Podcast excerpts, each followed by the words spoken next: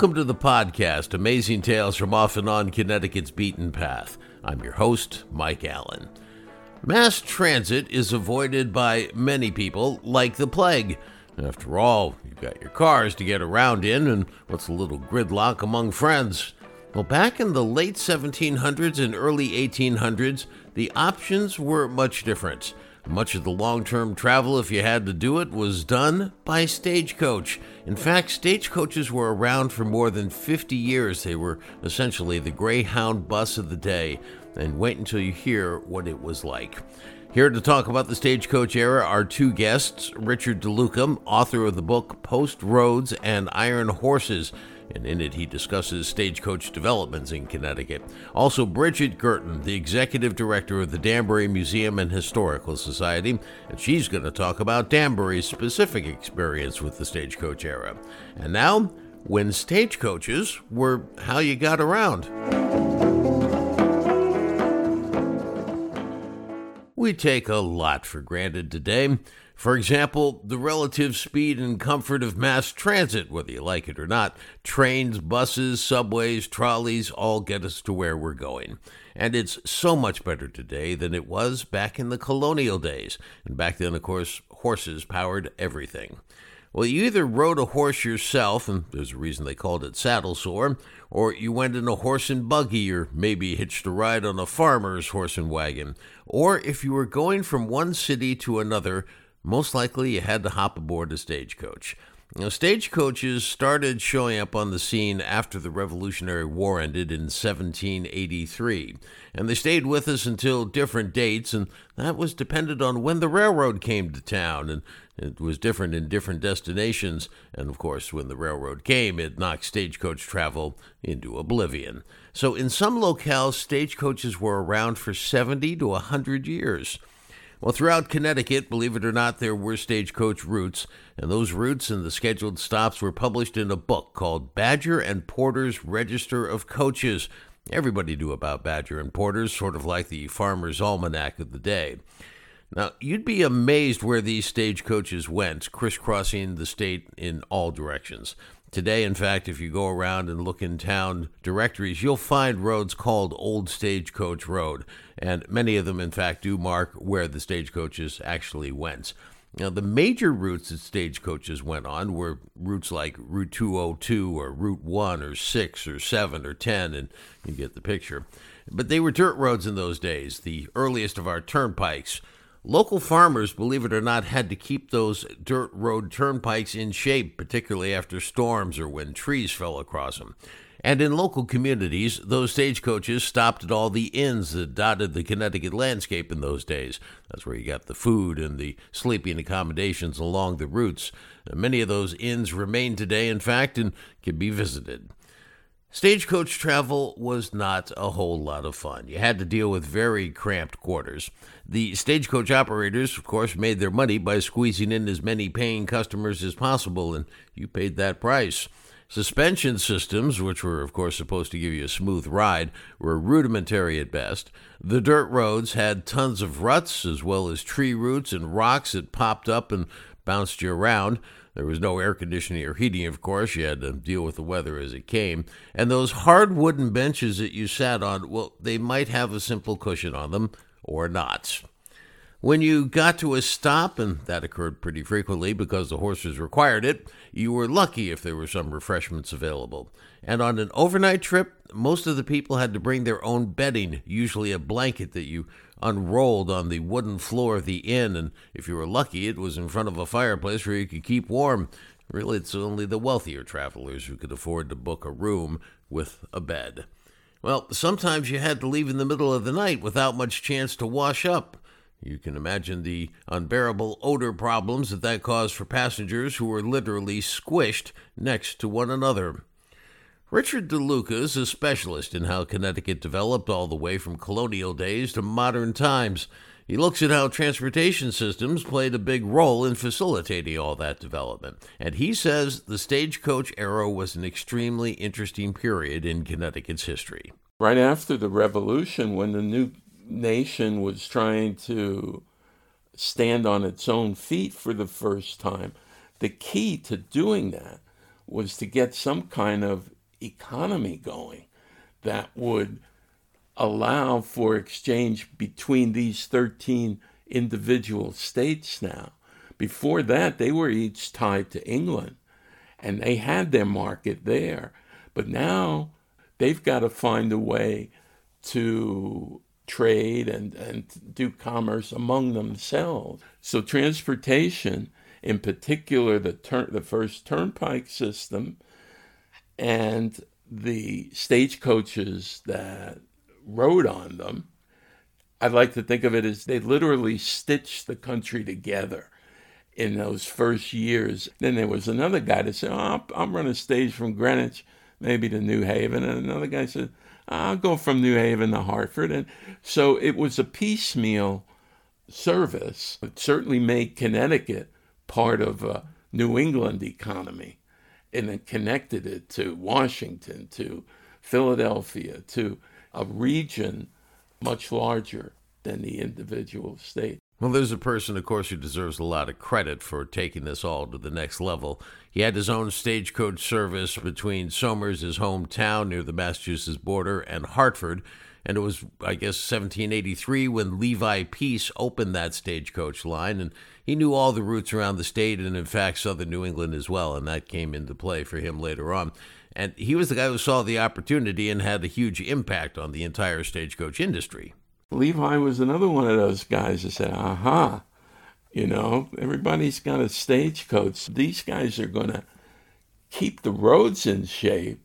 Maybe I could, if I can get my act together and, and get the vehicles, you know, organized, we might have something here. His claim to fame is that eventually he united all of these individual services in most of southern New England and he was he became known as the stagecoach king. And it was important that stagecoaching was there for you know getting people around and expanding commerce between the states, but it's also how people made a living in a lot of different ways. Stagecoaching, of course, gets its name because rather than make one straight through trip, you do it in stages, okay? And most stagecoaches between feeding the horses and feeding the passengers would stop every 18 miles or so. It's like a today, uh, you know, a bus pulling into McDonald's somewhere.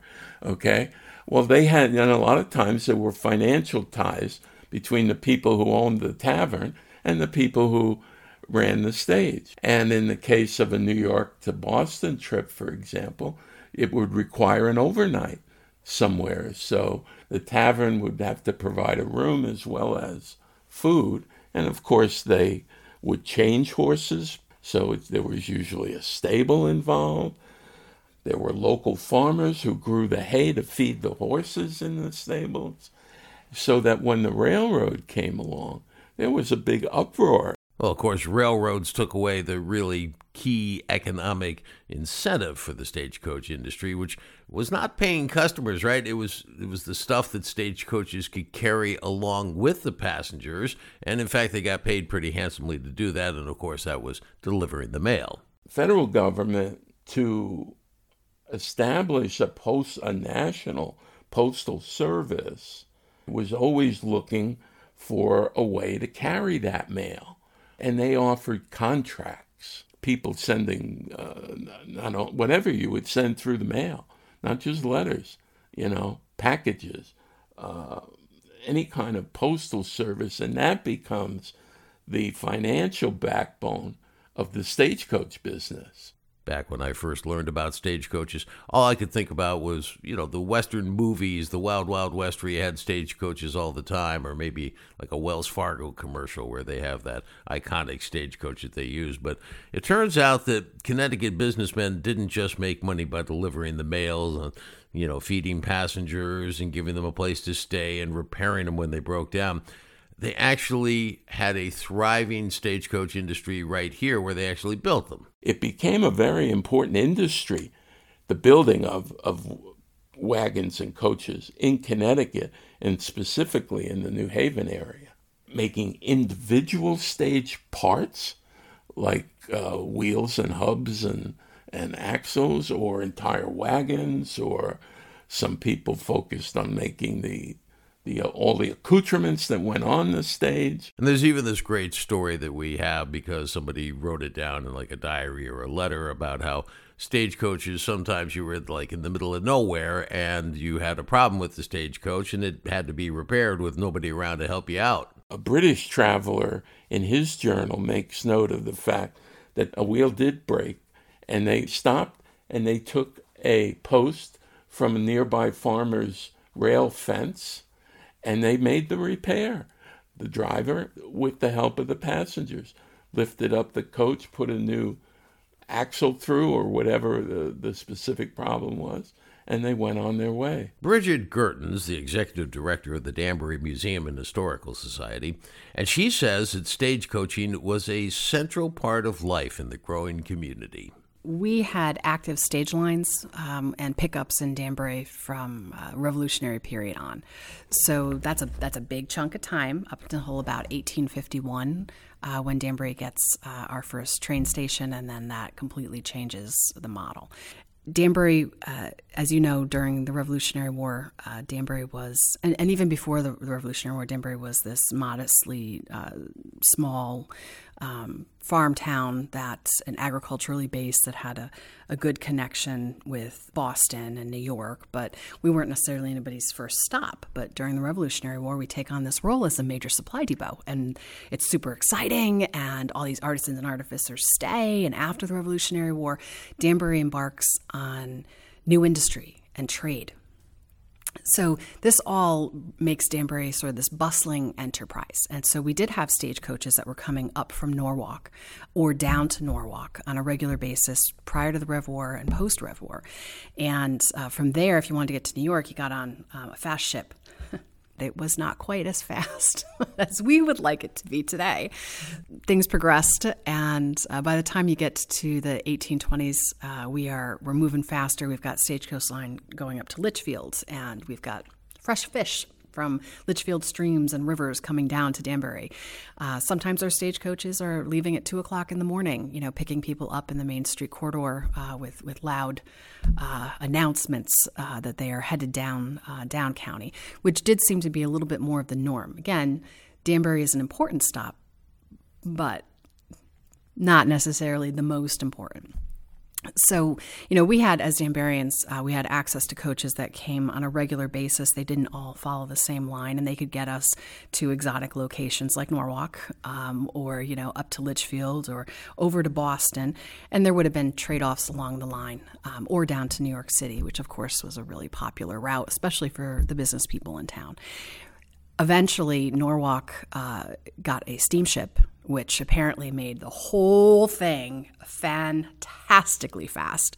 So, you know, you could get the stage down to Norwalk and then uh, you get on, on the steamship and it brings you into New York City, and it no longer takes an ungodly number of hours. It's a little faster.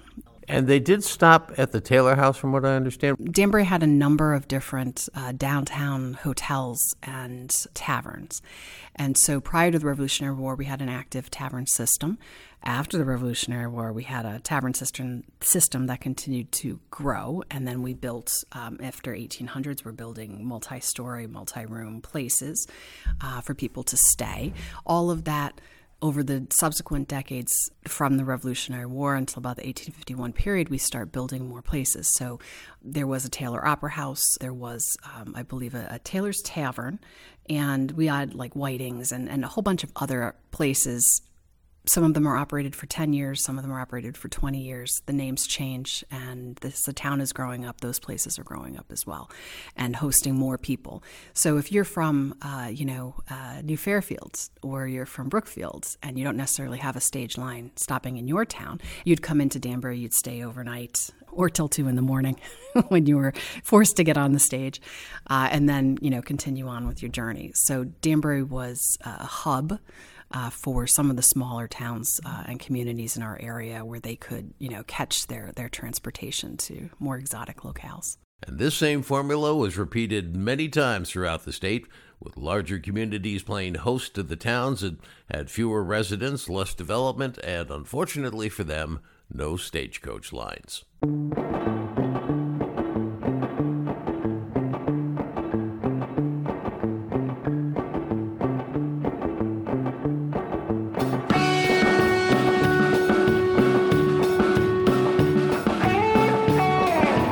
That wraps up this episode of Amazing Tales from Off and On Connecticut's Beaten Path. The famed Iron Horse, the train, made its debut in Connecticut starting around 1820 to 1850, and with that, the stagecoach industry more or less disappeared. Today, there are a few farms and carriage barns and museums around the state that have stagecoach relics gingerly stored and preserved to remind us of this very interesting past. I want to thank my guests for this episode Richard DeLuca, author of the book Post Roads and Iron Horses, and Brigid Guertin, the executive director of the Danbury Museum and Historical Society. If you like the show, make sure you follow the podcast wherever you get your podcasts so you'll be notified when the next episode is arriving. And please tell your family and friends and colleagues all about it. If you want to receive my quarterly newsletter, just drop me an email at amazingtalesct at gmail.com. Amazing Tales from Off and On Connecticut's Beaten Path is a production of True North Associates, LLC. This is Mike Allen. Be safe and stay healthy.